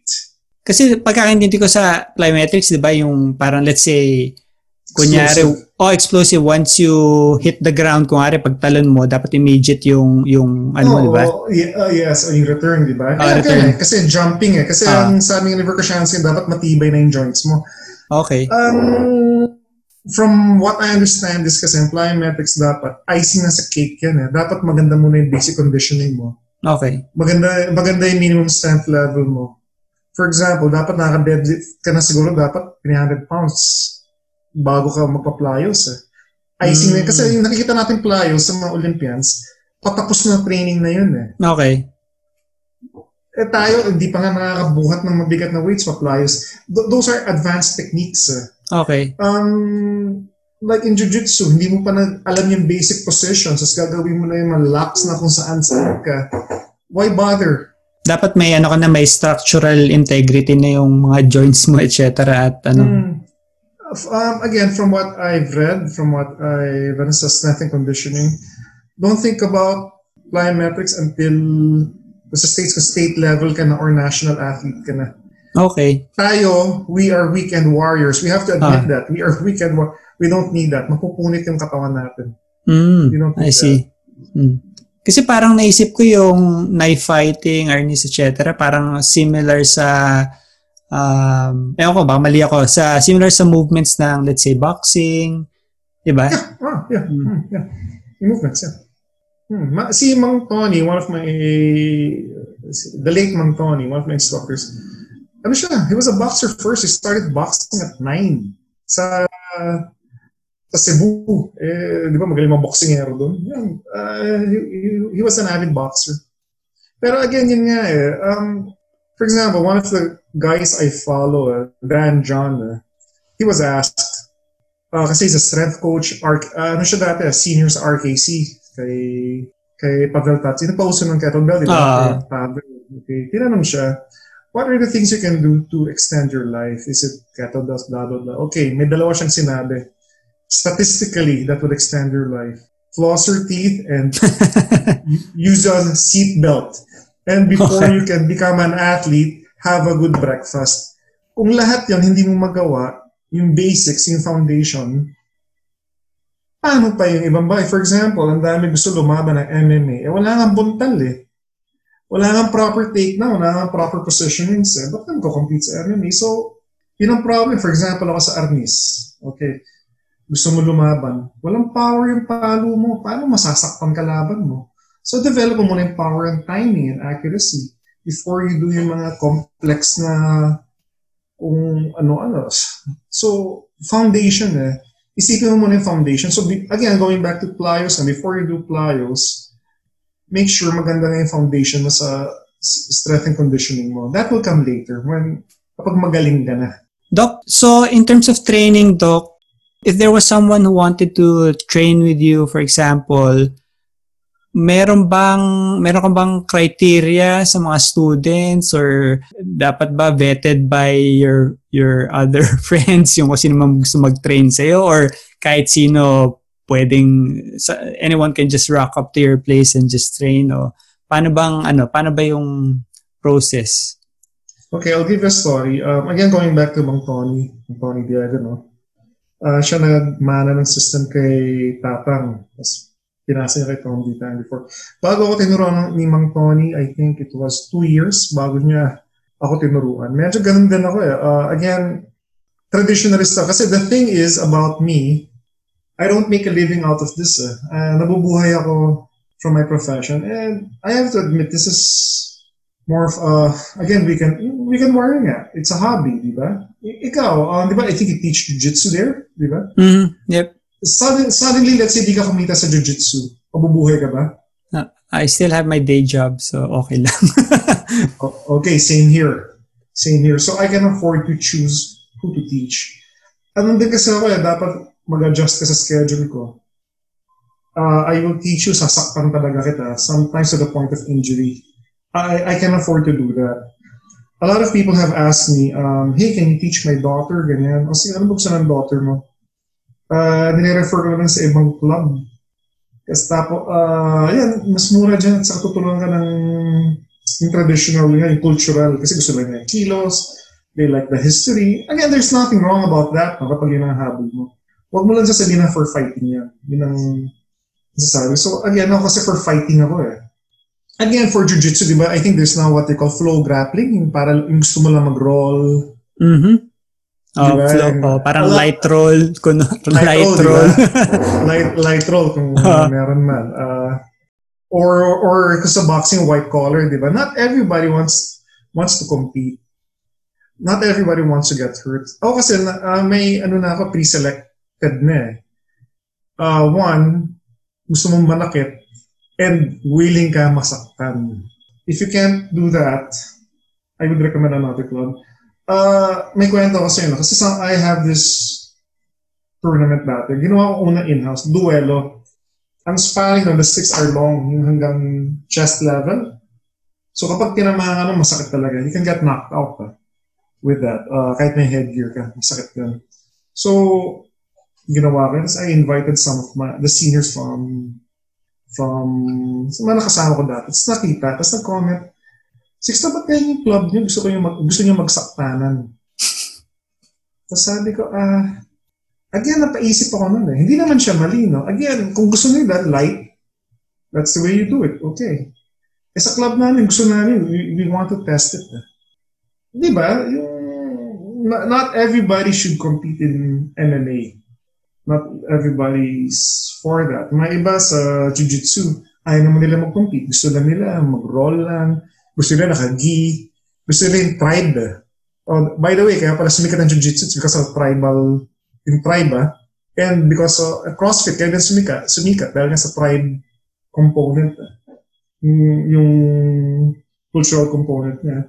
Again, there's nothing wrong with that. Kung, you, you know, again, going back sa akin nga, one, willing ka, tapos yun, may pre-selection ako. Tapos I tend, my students, kapag may nagtatanong, they, alam na nila sino gusto kong turuan at sino hindi. Kapag yung hindi, uh, ayaw nga mag-waste ng time. Kasi for example, di ba, I, I think nung nagpaturo ka sa di ba, first session, wasak yung kamay mo eh. Yes, sir. Di ba panay... Palt, lapnos yung balat sa kamay ko. First session lang. By the way, isa lang hindi nawasak ah, sa mga tinuruan ko ah. Waiter, tibay ng kam. Oh? Puro kalyo. Isa, isa lang tinuruan ko na hindi nasira ka Lahat. Even si Saulo. Si Saulo napunit din eh. Talaga. Which is- Saulo Rivera. Pero lakas si Saulo. oh. Nakita yung kettlebell ko 40 kilos eh.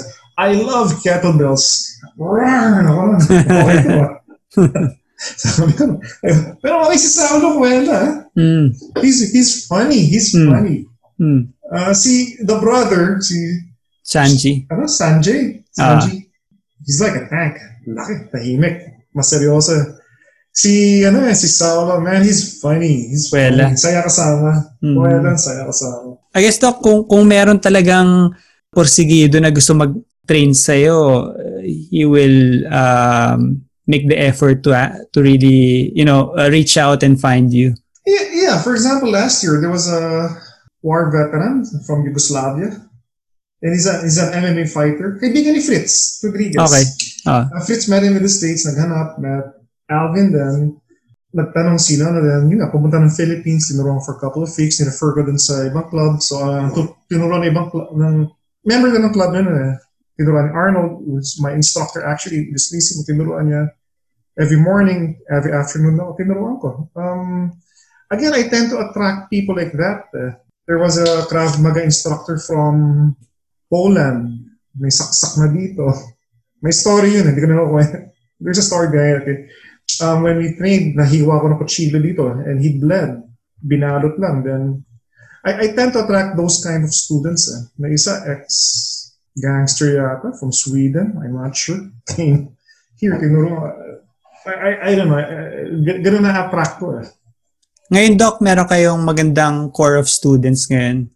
Meron. Hmm. Meron.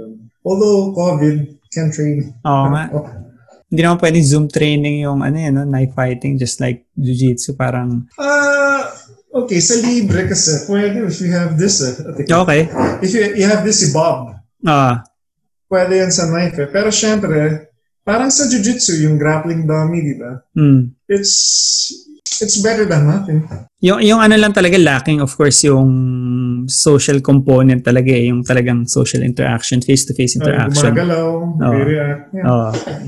Pero again, uh, and I, I'd like to correct that. I do not believe in the term, hi, I'm a knife fighter. Hmm. Sa akin, kalokohan yun eh. To be a knife fighter, you're either dead or, or in jail. That's my belief. Ako, uh, siguro I'm a knife fighting aficionado or ewan ko, I, I, hindi ko pa na, nalilabel sarili ko eh. Okay. Knife enthusiast. Par parang ano eh, parang comic book enthusiast yung dating. Eh, For example, Parang- to, parang collect. uh, yeah, collect. This is a, this is a Kramer knife.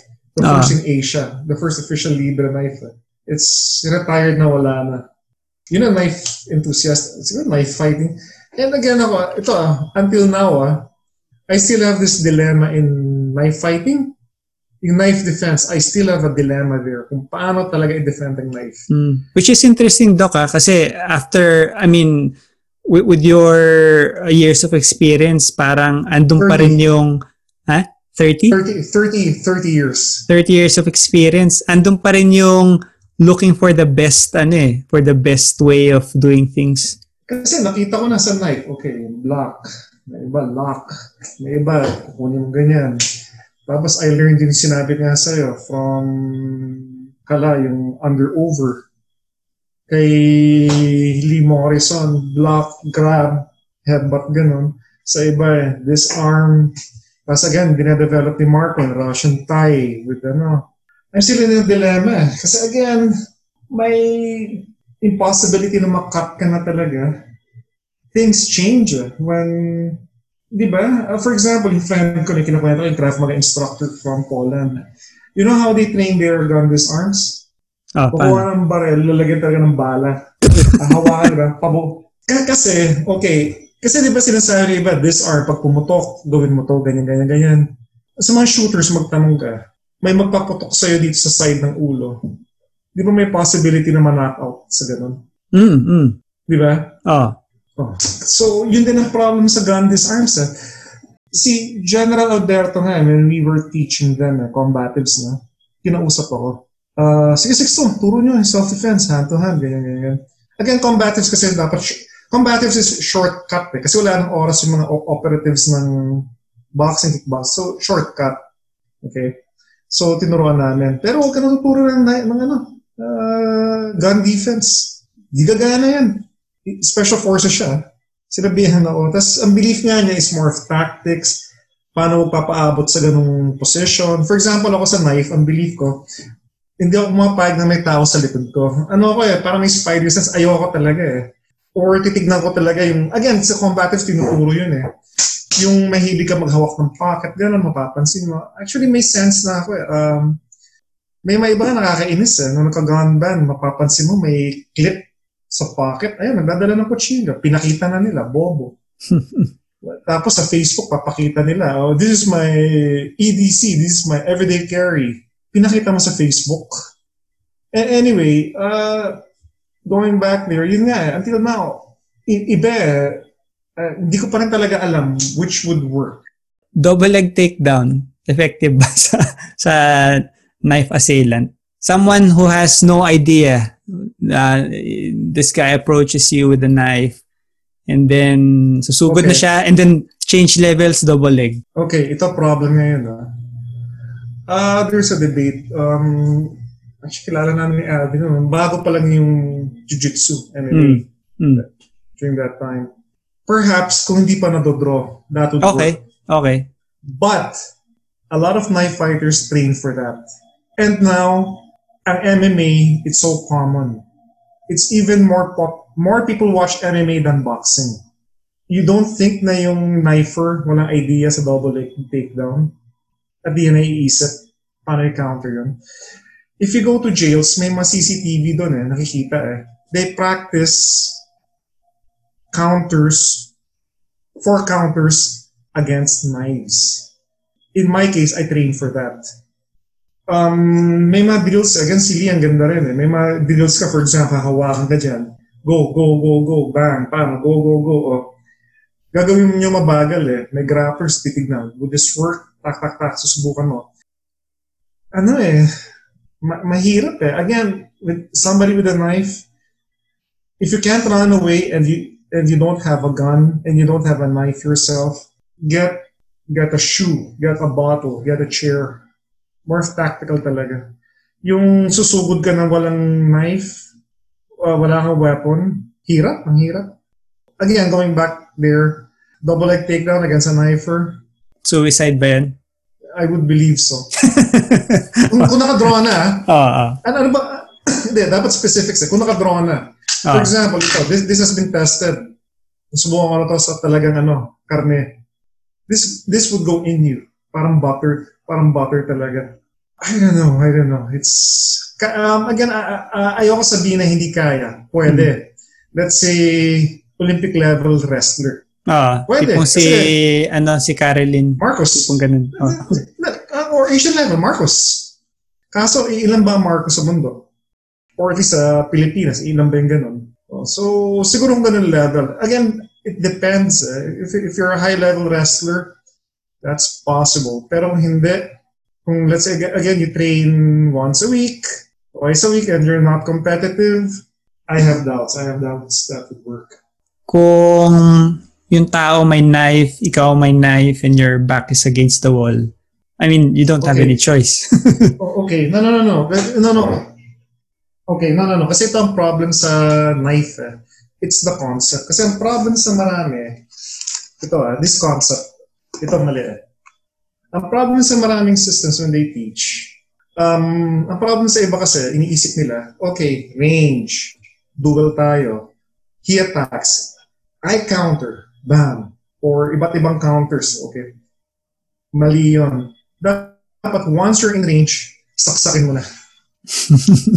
Yun ang, that's a proper way. If you wait, you, kasi ba yung concept na action is faster than reaction. Actually, think, think of knife fighting as similar to shooting. Hindi naman yan yung, ano eh, kunyari, let's say, sabihin natin walang cover, no? Uunahan mo na yun, di ba?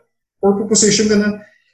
Ganun yun, uunahan mo na. Same, same with a knife. Once you're in range, unahan mo na. Bago pa siya makapag-set Yes, uunahan mo na yon. Yung sasabihin mo yung Hindi pa mag-square off pa kayo at mag-feel No. out. kapag ganun kasi, hindi ka committed luma... Yung, di ba nakita mo sa CCTV, nag ano, hindi, hindi pa committed yun. Hindi pa committed lumaban yun. Ang talagang committed yung susugod na yan. Ah. Which is scary kasi willing na masaksak yun. Eh. Kaya, kaya again, it's it goes back. Hindi ako naniniwala sa knife fighter. Eh. Teka, nawawala yung axe ko. eh. I, I just want to show something. Eh. Ito, yung axe, okay? Ito kasi problem ng FMA. Eh. This is an axe. Ang problem sa FMA, guys, ibang component ng axe sa stick. Ang stick, hindi siya ganun ka-damaging. It's light. Hindi siya bladed eh. So, pero paluin several times and dapat hapaw talaga. And you can defend with a stick. With an axe, parang a sniper, once you miss, tatamaan ka na yan. It's an offensive weapon. Ang problem sa mga maraming FMA, pinilit sa maraming bagay. For example, ginawa yung pak! Yung mga abaniko pa ganun. Sa weight ng axe, hindi mo magawa yon.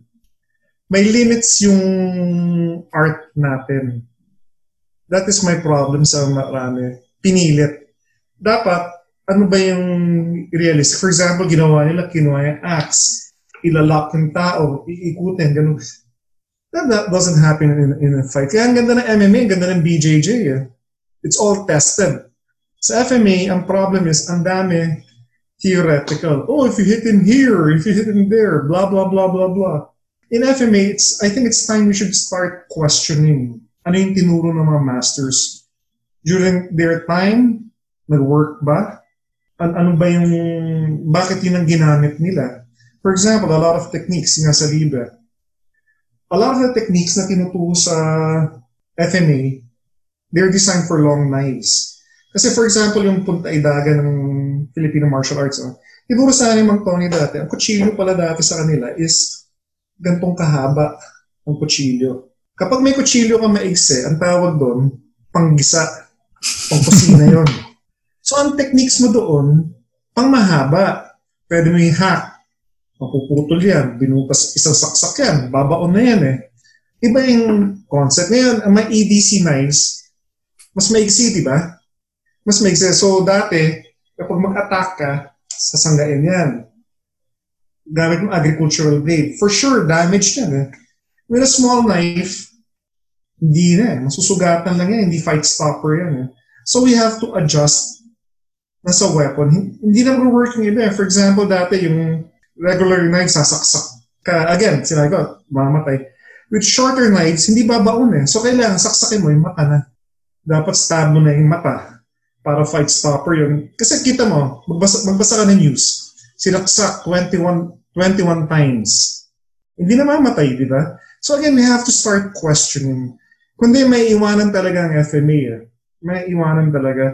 And again, uh, nakikita ko may mga Eastern European clubs. Ah. May dinevelop nila mga knife fighting systems derived from karate, ganun. Yung movement sila karate. Eh. But they spar a lot and they test it. Yun ang ano ko, we should start asking questions and test. Again, we do not have to hurt each other. Parang BJJ, di ba? Oo. BJJ is actually modified MMA yan eh. Hindi naman kayo magpapatayan eh. Di ba? More positioning, ano, tapos tinanggal yung mga kalmot sa mata, tinanggal yung... I guess, Doc, talagang if uh, FMA was to evolve and to make innovations, kailangan talaga, ano, no, there has to be changes in, in terms of uh, the manner of training, etc. testing. O, or, or, mapag, or may iwan ang FMA sa mga iba-ibang arts sa other Yes. countries, uh, sir. Ang, ang isang lumalakas is ano, historical European martial arts. ah.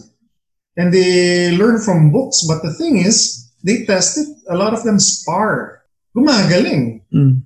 Di ba? Again, Jiu-Jitsu. BJJ was copied from Judo, di ba? Judo, ah, Tapos Sambo came from Judo. judo. Di ah. ba?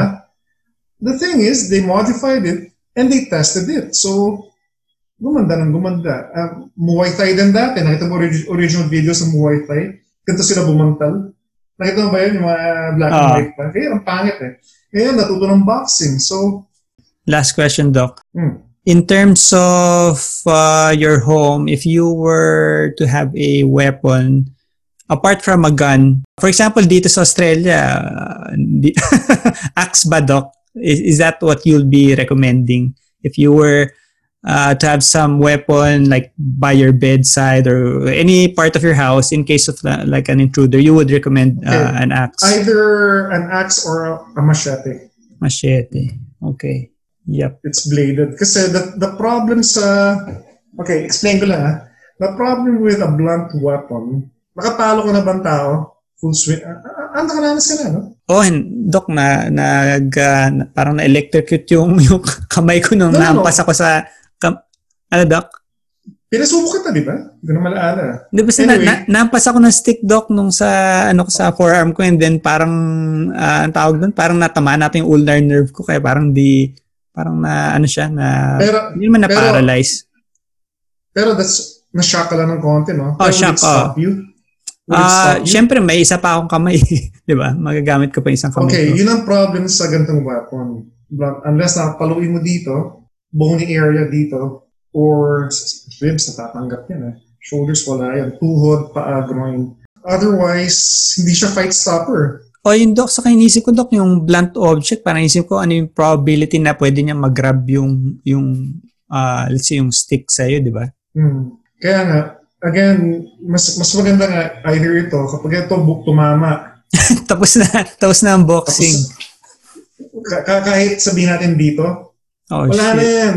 Dito, fight stopper na. yan. Or kumbaga, di- disabled ka agad yung ano, yung disabled. Or assailant. machete nga, kasi mahaba nga eh. Oh, uh, yun, tapos ma-hack mo na i-hack. Pero ito, unless marunong ka talaga, tapos ma- may power shots ka to maintain it, mapalo ka lang ng gulong. mukhang parang to, to maim lang yung Gaganyan ka ano. eh. Oh, more or less to Ganun ka maim. eh. Oh. And again, muggers, home invaders, ba't nila ginagawa yun? Kasi they're bigger. Alam nila, they choose their victims. They're typically smaller. So, Mm. or if you have a knife, gamitin mo na, saksakin mo na sa mata. Yun ba yung ano nyo ngayon, Doc? Ah, your ah, parang recommend pangit pakinggan yung recommendation saksakan yun sa mata. Yun, yun yung ano yung vital part na target nyo. Kung, let's say, di pa starting fight, yeah. The Mm. thing is, um, sa totoo lang, it's more humane to stab the eye. You know why? no, para mabulag may- ko, you're a Sa, doc. saka may Pa- chances para of mabulag. oh, Gagano kahirap mabulag yon Hindi ganun kadali, di ba? Mas scrape yan. Hmm. Normally, mas scrape naman yan eh. Or, Ah. kung mabulag man, isang mata, that will stop the fight. mm, Kesa saksakin mo sa liver. mm, patay. Kung liver, patay yan. Kidney, hirap na operation yan, di ba? Pang, ah, kidney, spleen, hirap lahat yan eh. But yung eye, pang! Kapag tinamaan sa mata yan. And this is not theoretical ha. May gumawa talaga nito ha. When you hit the eye, bang! You cover the eye and just drop. eh. So, tapos na. It's more humane. Kapag yung katawan, tamaan mo doon, uh, he's gonna bleed out. Naisip ko nga do kahit kahit hindi yung sharp end ng knife kung gamitin mo lang kahit yung blunt blunt part nung knife sa mata niya more more to shock lang I mean kung, kung ayaw yung bulagin yung yung tao Okay, okay, okay. Um, okay, for... masyado, masyado ba ako mabait Masyado mabait. Kasi for self-protection, home invader na yan, eh, mananakit Mm. na yan, eh, Ah, sabagay. nakakatakot na yan. oo Eh, ikaw kasi you're a jujitsu guy. what if wife mo? What if daughter mo? hmm. Okay, Hindi, pag sa mga- oh sa mga ganong scenario syempre parang ano na Kasi, kasi yung daughter mo nag-jujitsu ba o hindi? then the, Okay. So, ano yung chances niya para mag-survive? So, sa akin, knife, stab in the eye. Ang women talaga, uh, okay, maybe it's politically incorrect, but this is bio, you're a doctor, this is biologically true. By being born a woman in a fight, you are at a disadvantage and you have to accept it. And I don't care kahit, let's say, kahit maging brown belt ka sa jiu-jitsu o purple, you have to be to be very good to beat a man sa totoong away. Those are exceptions eh. Those are outliers. It is possible, okay? It is possible. Tulad mga anak ko ngayon, lakas bumunta, lakas sumiko eh. I trained them eh. They were 13. And I taught them since they were 8 how to stab people. Pero sa totoo lang, I fear for them kasi hirap eh. Women are at, at a disadvantage. We have to accept that and train accordingly. Diba? Hindi yung, hi, okay, I, I know jujitsu. If a rapist comes, I'll just do a triangular Di ba? I'll just do my butterfly, blah, blah, blah, blah, blah. I, I'm not mocking any martial art. Pero again, dapat i-consider mo yun. eh. You Mm. have to consider that. Ano, Doc? ah, any, any parting words, Doc? We, we, Sus, dahil ko. Papakita ko pa yung Voltes 5 ko eh. Anyway. ah, ah, teka, anong, anong bagong model ba yan ng Voltes 5? Kalalabas lang eh. Yeah. Uh, Kalalabas lang. PV, PVC, maliit eh. Saan nyo nakuha yan, Doc? Geek Freaks, ewan ko. Ah, online? Ah, kilala ko yung may-ari ng store. Liit to. Galing, no? Kasi ako, nung bata ako, yung dad ko, di ako binila ng Voltus 5. Eh. So now I'm 50, finally nakabili na ako. Mura eh, 2,000 2,000 lang eh. So, Meron ako, Doc, dati. Laruan Voltes 5, kaso winasa ko. eh, di kami ganun ka-rich. eh. So, hindi, bili. hindi, hindi. Doc, pakinggan mo yung podcast nung ah, ano ng kaibigan ko si Victor Calanog. Sa ano ko sa channel ko. Pakinggan mo, ah, he, he talks about yung historical significance ng Voltes 5 nung Marcos years. Oh yeah, yeah. Totoo yun. Totoo Mm. I agree. Pero Voltus 5, sa Pilipinas naman sumikat, di ba? I would assume. Ah, hindi Doc. Pakinggan mo yung podcast na yun. Ah, sa ano ata? Sa Cuba ba yun? Ah, may mga... Ah, talaga? Oh, ah, kasi- yeah, yeah, yeah. Oh, nakita ko, may picture nga. Mm. Cuba. Hmm, Pero mas sikat yung Mazinger Z. And hmm. Dahil nung nasa, nasa France ako, sa Genobre, sa probinsya. Sino Talaga? yung kasama ni Mazinger? Sino yung kanya? Hindi si Mazinger Z, ah. Grandizer. Ah, grandizer. Oh. Nagulat ako, bibili. Sana binili ko na eh. Yung may ship, yung para lumipad siya. I should have bought that. Sayang eh.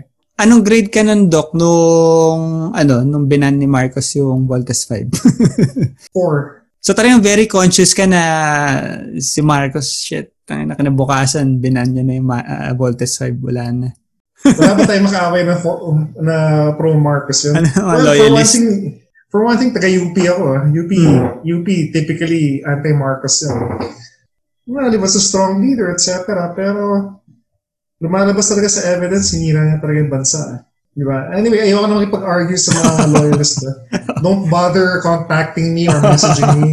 I will not argue about that. Pero, y- yun lang yung according to my experience. And I grew up during the Marcos years. I remember, kapag may apple ka, iregalo mo, mayaman ka. Nabuto ba yung panahon yun?